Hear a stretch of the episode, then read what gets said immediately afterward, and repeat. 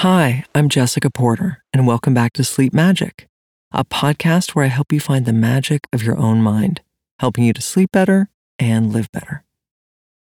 Thank you, everybody, for being here.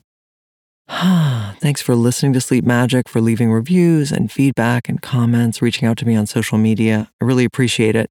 I got something this week from someone named Allie K, who uh, just had a baby and in her postpartum period found sleep magic and says that it helped with migraines and sleep and all sorts of things. And she really recommends it to new parents. And uh, it's so great when I hear that relaxation is helping people in just so many different circumstances. Like, there's, I dare you to find a place where relaxation doesn't help. Um, I know I just issued a dare, so I may get some response from that, but it really is works sort of everywhere. So thanks again for letting me know.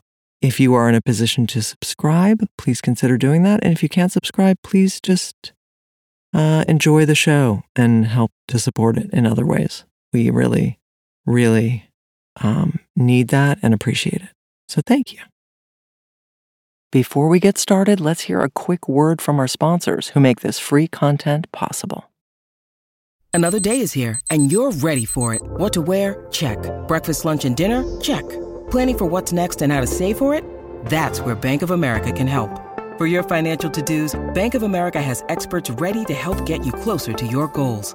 Get started at one of our local financial centers or 24-7 in our mobile banking app. Find a location near you at bankofamerica.com slash talk to us. What would you like the power to do?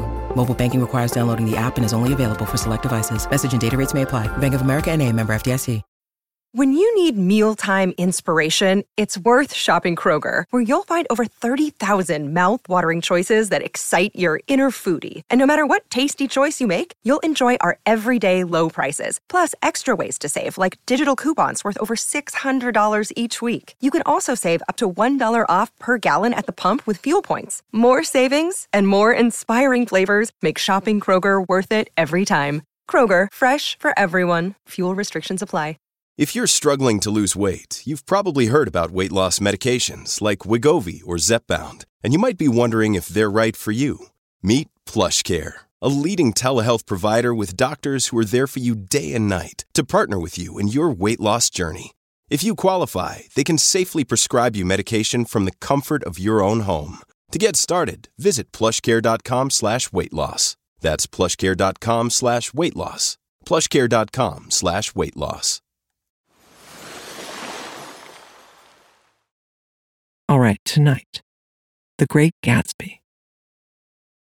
The Great Gatsby was written by F. Scott Fitzgerald in 1925 and is the story of Nick Carraway, a young man who moves to Long Island and finds himself living next to a mysterious millionaire, Jay Gatsby, who is obsessed with reconnecting with his old flame, Daisy.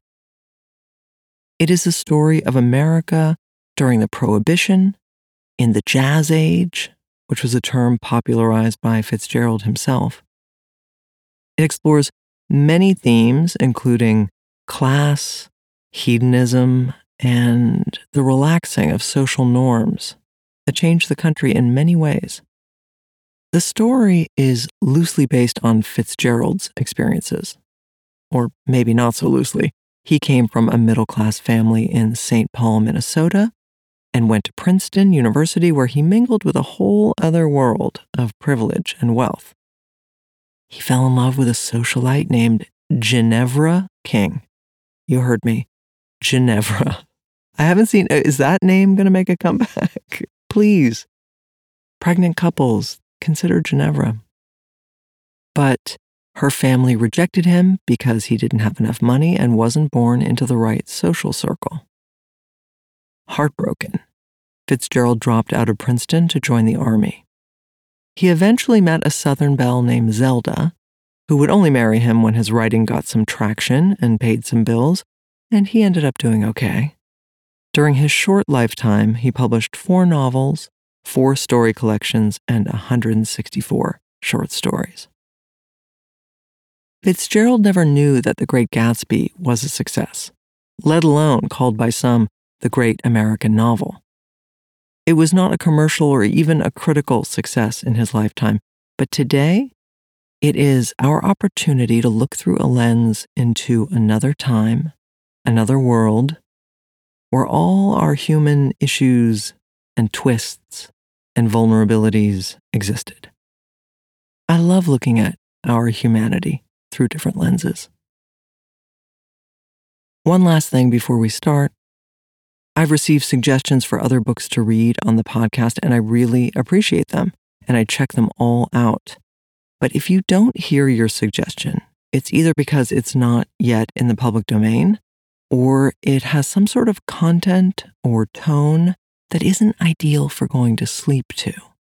You know what I mean? Your favorite story may be so gripping that it won't generate the snores we're looking for. So I'm sorry about that. And all that said, please keep sending suggestions. Thank you.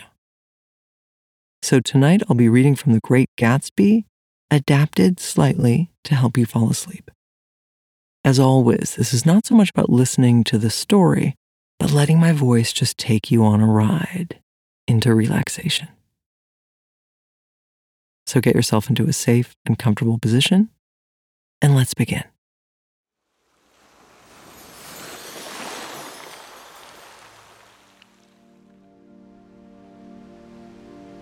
Just allow your eyes to close easily and gently.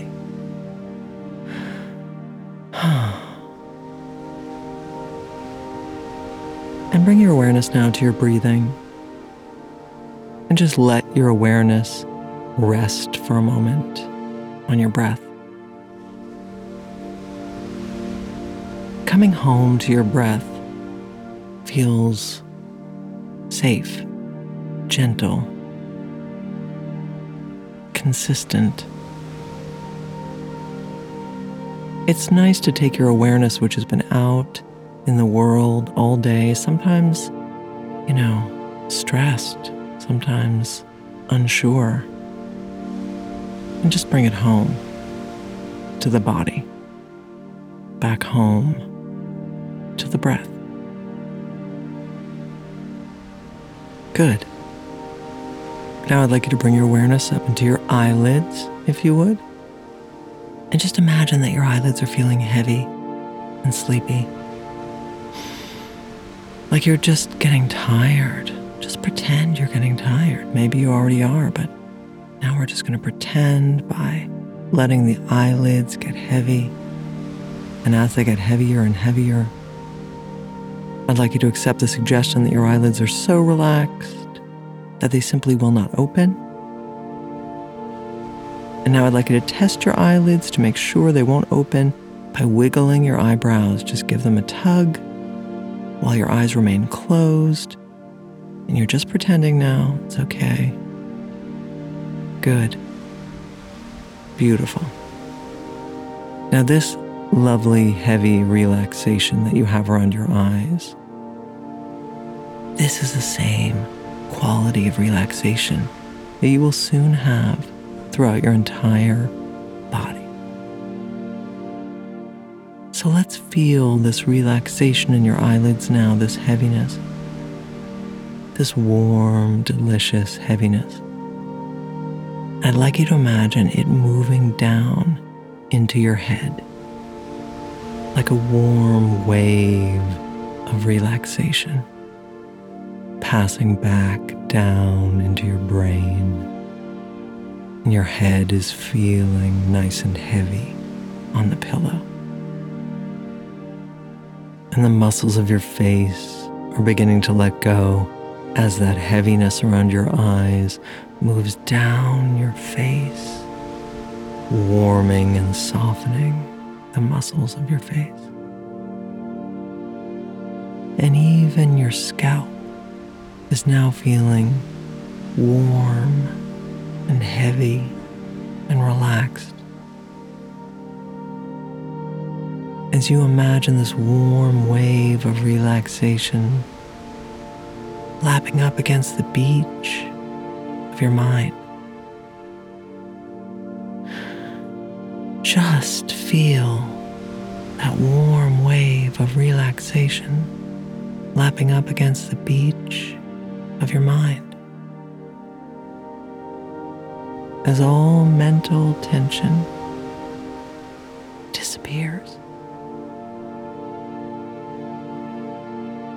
Good. And now that warm wave is moving down into your neck, the muscles of your neck becoming soft and heavy and relaxed. Does so much work during the day. Now it's on vacation. As you imagine that warm wave moving down into your shoulders, just feel that warmth in your shoulders as the muscles of your shoulders begin to soften and relax. Your shoulders may have been tense most of the day unconsciously as they helped carry you and your responsibilities through the world. But now that you're in bed, now that you have permission to let go of everything, even your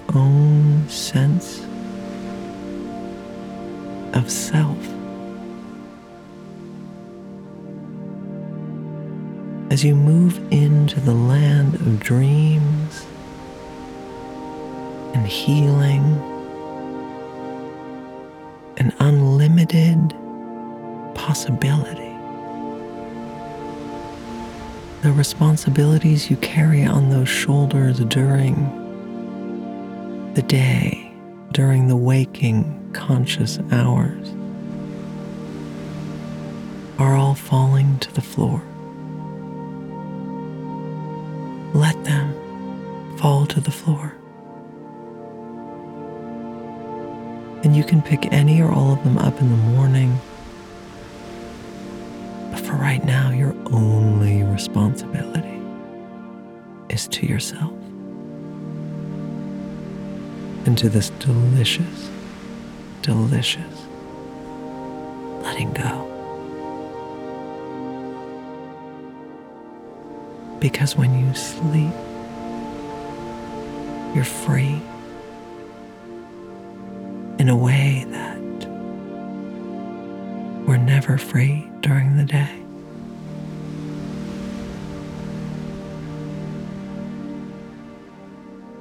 As that warm wave of relaxation moves down your arms, you can feel your arms becoming nice and warm and heavy. As the wave rushes down into your hands, the palms of your hands are feeling warm, maybe even tingly. As you imagine those waves moving down into every single one of your fingers like a wave hitting the beach. As that wave moves out of your fingers, and your whole body goes deeper and deeper and deeper.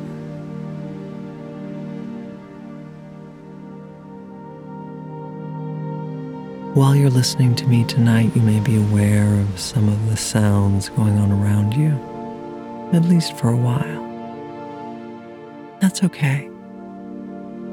From this moment on, no sound that you hear will bother you or disturb you in any way.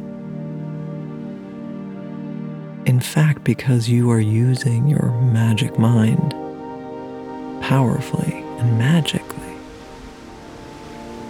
any sounds that you hear in your environment will actually take you deeper and deeper into relaxation. So bring your awareness to those sounds now them take you deeper.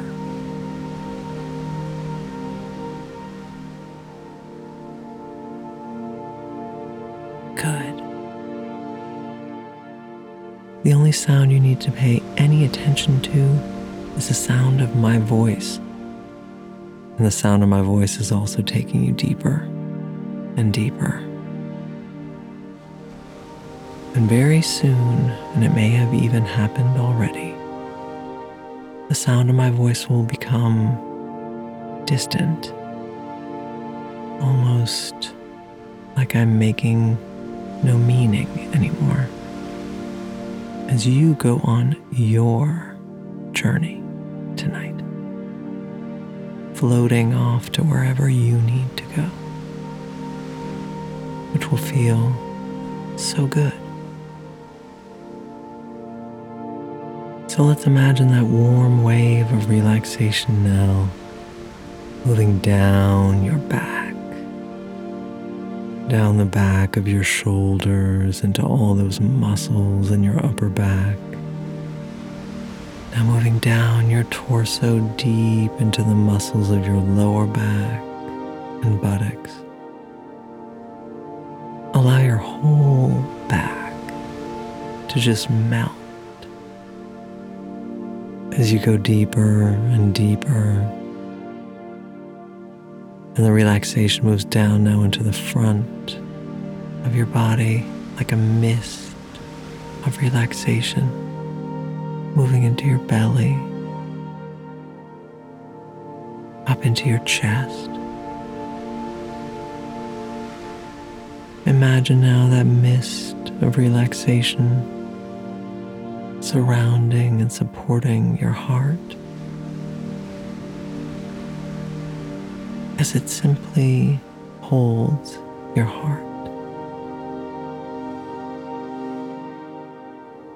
And any emotional tension that may have built up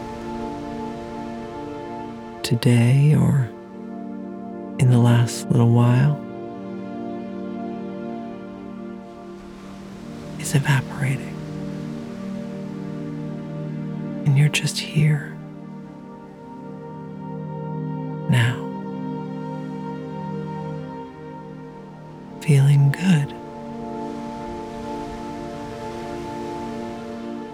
So let's imagine the wave of relaxation moving down your legs now.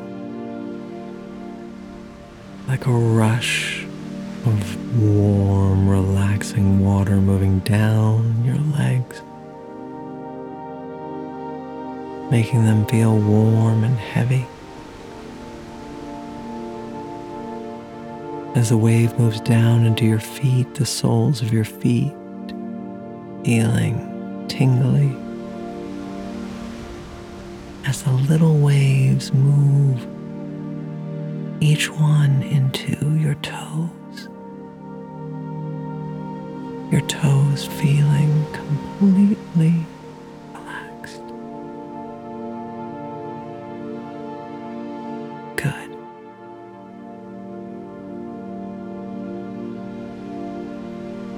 There was music from my neighbor's house through the summer nights. In his gardens, men and women came and went like moths among the whisperings and the champagne and the stars. At high tide in the afternoon, I watched his guests diving from the tower of his raft into the waters at the edge of his garden,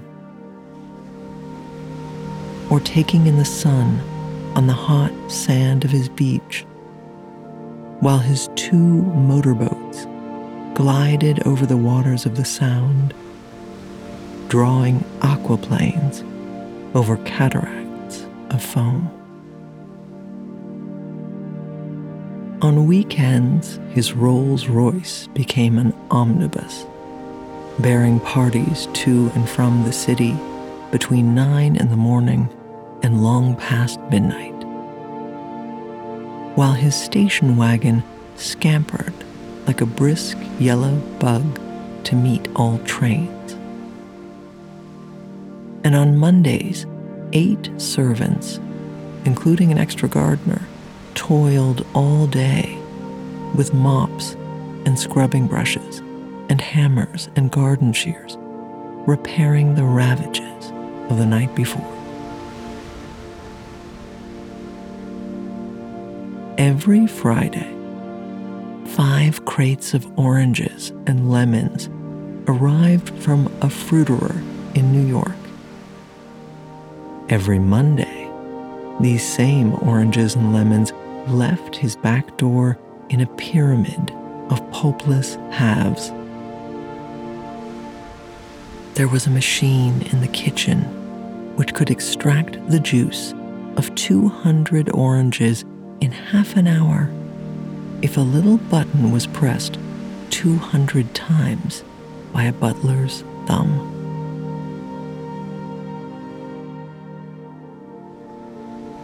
At least once a fortnight, a troop of caterers came down with several hundred feet of canvas and enough colored lights to make a Christmas tree of Gatsby's enormous garden on buffet tables, garnished with glistening hors d'oeuvre. Spiced baked hams crowded against salads of harlequin designs, and pastry pigs and turkeys bewitched to a dark gold. In the main hall, a bar with a real brass rail was set up and stocked with gins and liquors, and with cordials so long forgotten that most of his guests didn't know one from another. By seven o'clock, the orchestra has arrived. No thin five piece affair, but a whole pit full of oboes and trombones and saxophones and viols and cornets and piccolos and low and high drums. The last swimmers have come in from the beach now and are dressing upstairs. The cars from New York are parked five deep in the drive. Already the halls and salons and verandas are gaudy with primary colors, and hair bobbed in strange new ways, and shawls beyond the dreams of Castile. The bar is in full swing, and floating rounds of cocktails permeate the garden outside until the air is alive with chatter and laughter and casual innuendo and introductions forgotten on the spot, and enthusiastic meetings between people who never knew each other's names. The lights grow brighter as the earth lurches away from the sun, and now the orchestra is playing yellow cocktail music and the opera of voices pitches a key higher. Laughter is easier minute by minute, spilled with prodigality, tipped out at a cheerful word. The groups change more swiftly, swell with new arrivals, dissolve and form in the same breath.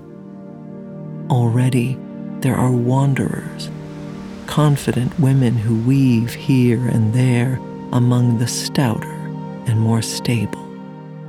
Become for a sharp, joyous moment the center of a group, and then, excited with triumph, glide on through the sea change of faces and voices and color under the constantly changing light.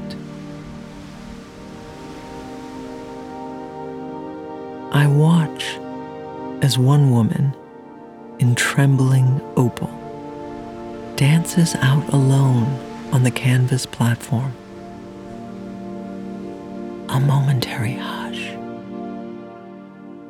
The orchestra leader varies his rhythm obligingly for her, and there is a burst of chatter as the erroneous news goes around that she is Gilda Gray's understudy from the Follies.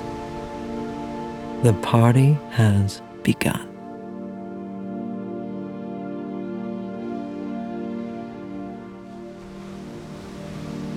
I believe that on the first night I went to Gatsby's house, I was one of the few guests who had actually been invited. People were not invited, they went there. They got into automobiles, which bore them out to Long Island, and somehow they ended up at Gatsby's door.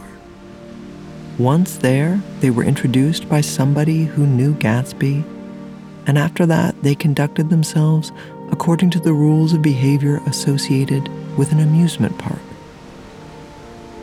Sometimes they came and went without having met Gatsby at all. Came for the party with a simplicity of heart that was its own ticket of admission. I had actually been invited. A chauffeur in a uniform of robin's egg blue crossed my lawn early that Saturday morning with a surprisingly formal note from his employer. The honor would be entirely Gatsby's, it said, if I would attend his, quote, little party that night. He had seen me several times and had intended to call on me long before, but a peculiar combination of circumstances had prevented it. Signed, J. Gatsby, in a majestic hand.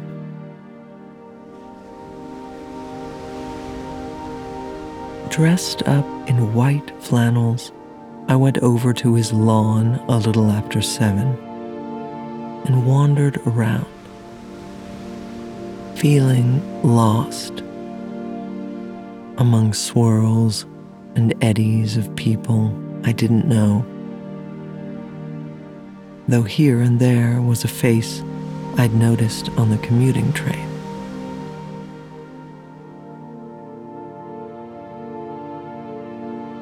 I was immediately struck by the number of young Englishmen dotted about. All well dressed, all looking a little hungry, and all talking in low, earnest voices. To solid and prosperous Americans.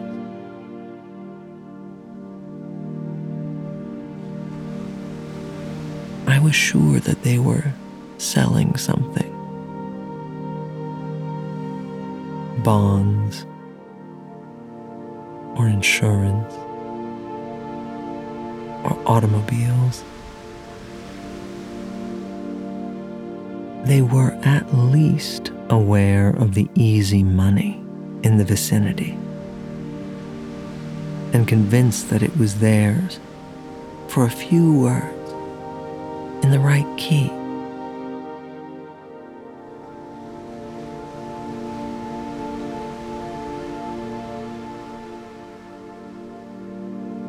As soon as I arrived, I made an attempt to find my host. But the two or three people of whom I asked his whereabouts stared at me in such an amazed way.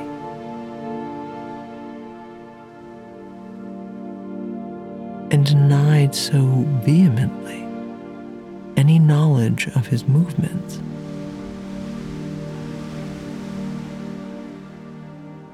That I slunk off in the direction of the cocktail table. The only place in the garden where a single man could linger without looking purposeless and alone.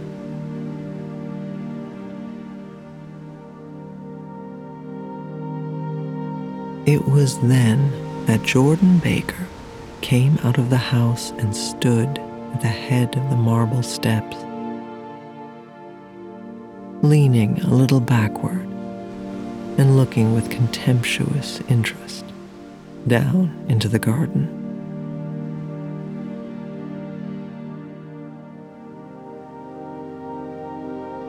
Welcome or not, I found it necessary to attach myself to someone. Before I should begin to address cordial remarks to the passers-by.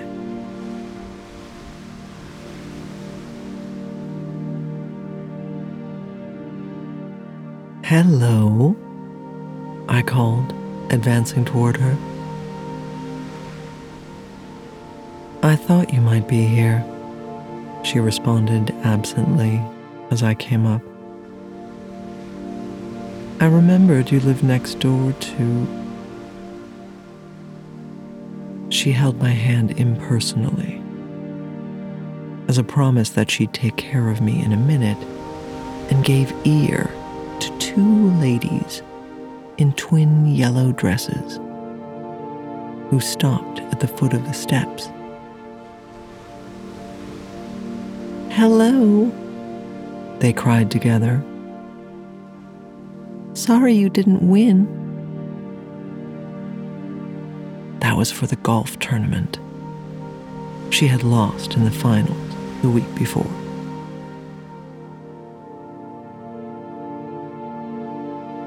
You don't know who we are, said one of the women in yellow. But we met you here about a month ago.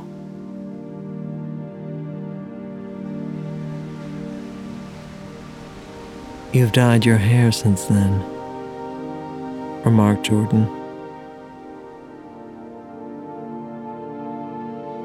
Just as I attempted to join in with the conversation, the women had moved casually on, and Jordan's remark was addressed to the premature moon, produced like the supper, no doubt, out of a caterer's basket.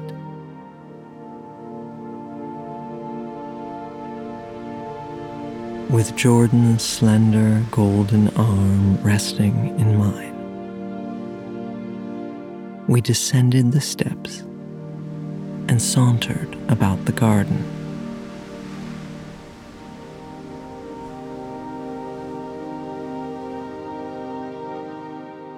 A tray of drinks floated at us through the twilight. And we sat down at a table with the two ladies in yellow and three men, each one introduced to us as Mr. Mumble.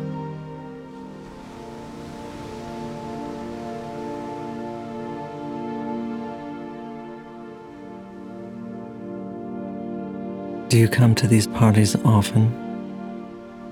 inquired Jordan of the woman beside her.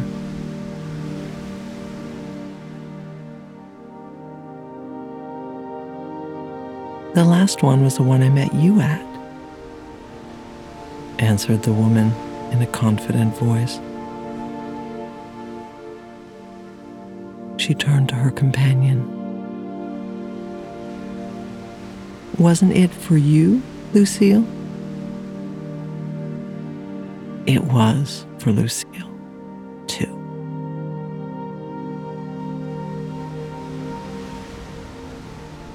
I like to come, Lucille said. I never care what I do, so I always have a good time. When I was here last, I tore my gown on a chair and Mr. Gatsby asked me my name and address. Inside of a week, I got a package from Croirier's with a new evening gown in it.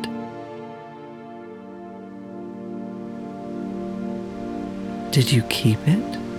asked Jordan. Sure, I did. I was going to wear it tonight, but it was too big and had to be altered. It was gas blue with lavender beads, $265. There's something funny about a fellow that'll do a thing like that, said the other woman eagerly. He doesn't want any trouble with anybody.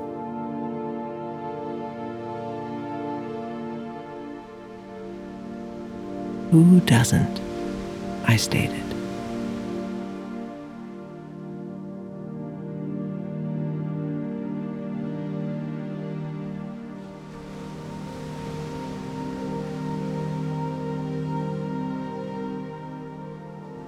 We all turned and looked around for Gatsby.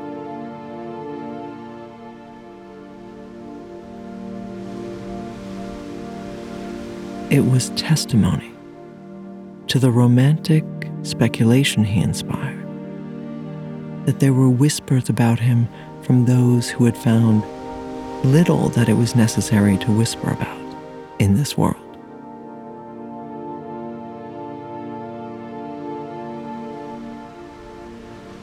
The first supper, there would be another one after midnight,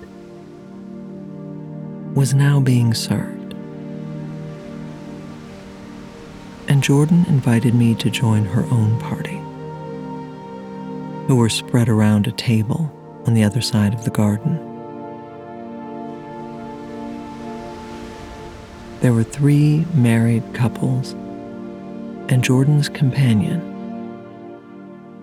a persistent undergraduate, obviously under the impression that sooner or later Jordan was going to yield him up to her person to a greater or lesser degree.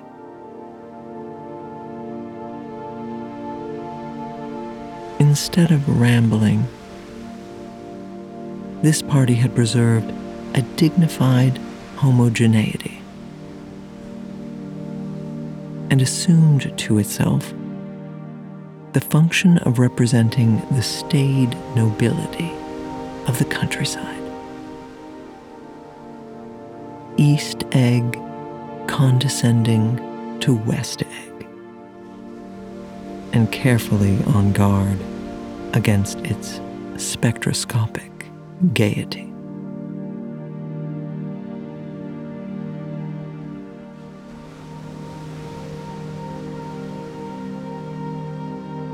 Let's get out, whispered Jordan after a somehow wasteful and inappropriate half hour.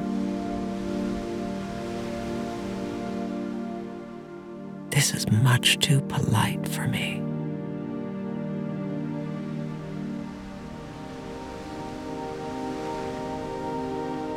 We got up, and she explained that we were going to find the host. I had never met him, she said it was making me even more curious.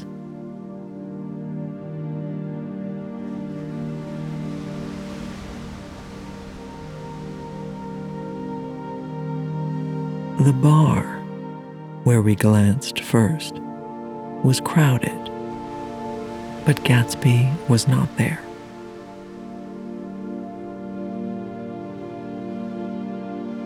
She couldn't find him from the top of the steps, he wasn't on the veranda.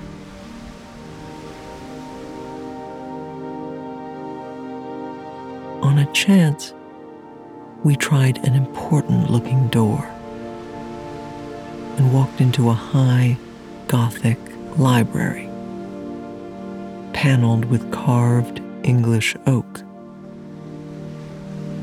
and probably transported complete from some ruin overseas. He wasn't in there.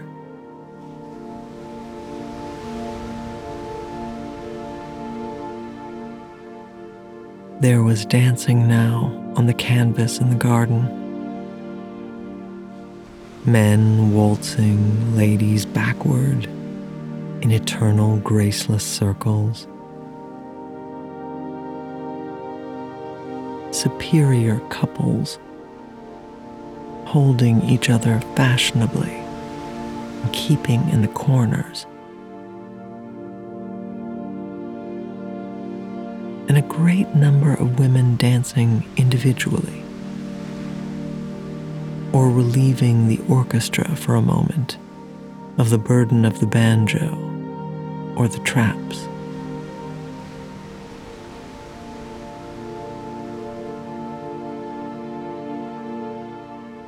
By midnight, the hilarity had increased.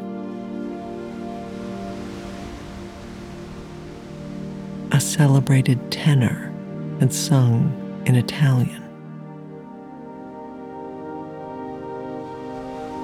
And a notorious contralto had sung in jazz.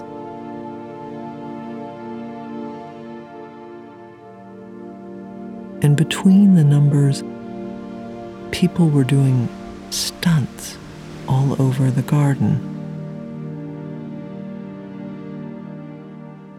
While happy, vacuous bursts of laughter rose toward the summer sky.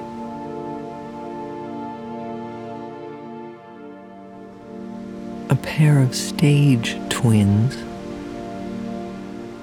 who turned out to be the women in yellow, performed dance to the guests, and champagne was served in glasses bigger than finger bowls.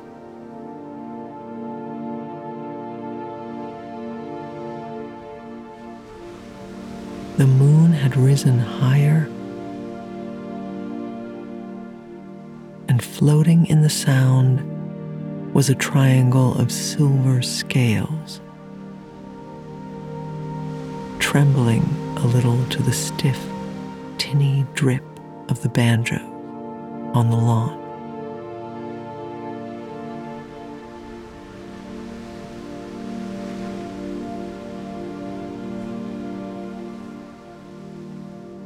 I was still with Jordan Baker.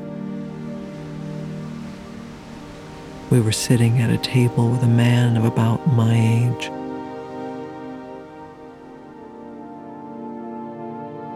Was enjoying myself now.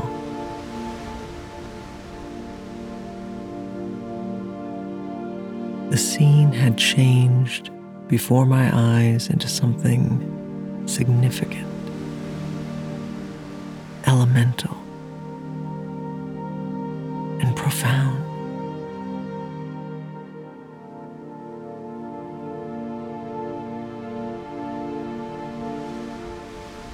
At a lull in the entertainment, the man looked at me and smiled.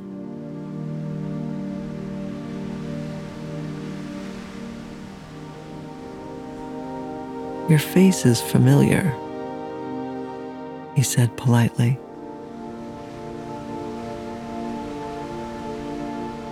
Weren't you in the first division during the war?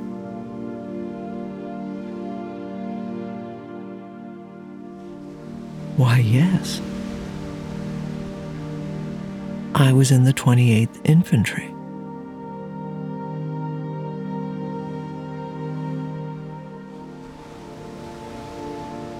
I was in the 16th until June 1918. I knew I'd seen you somewhere before.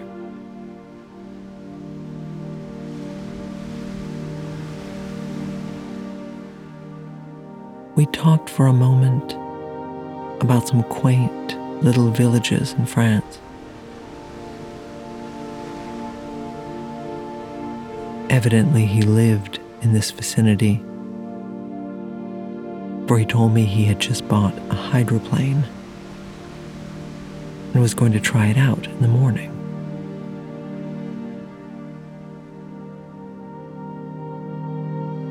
Want to go with me, old sport? Just near the shore along the Sound. What time? I asked.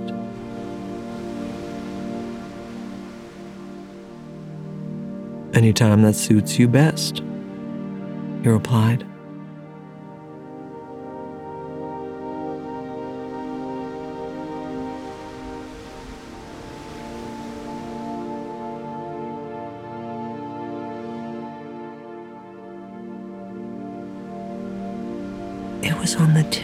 Tongue to ask his name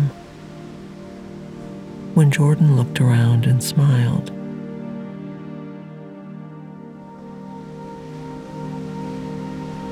Having a good time now?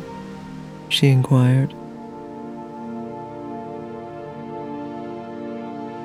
Much better.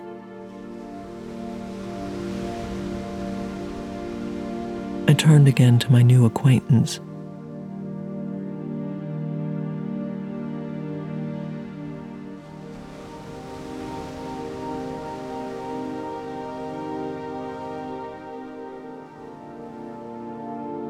This is an unusual party for me. I haven't even seen the host. I live over there.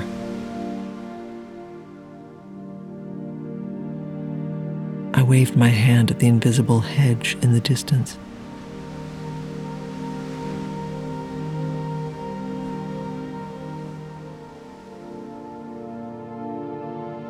and this man, Gatsby, sent over his chauffeur with an invitation.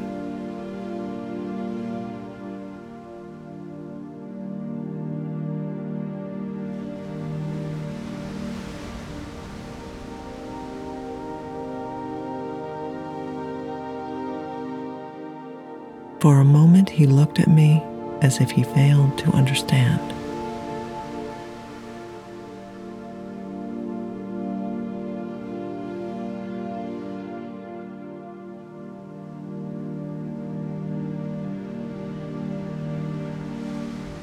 I'm Gatsby, he said suddenly. What? I exclaimed, Oh, I beg your pardon.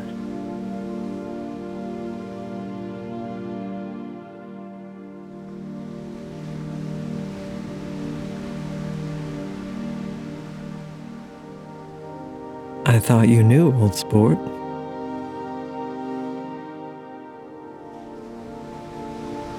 Afraid I'm not a very good host.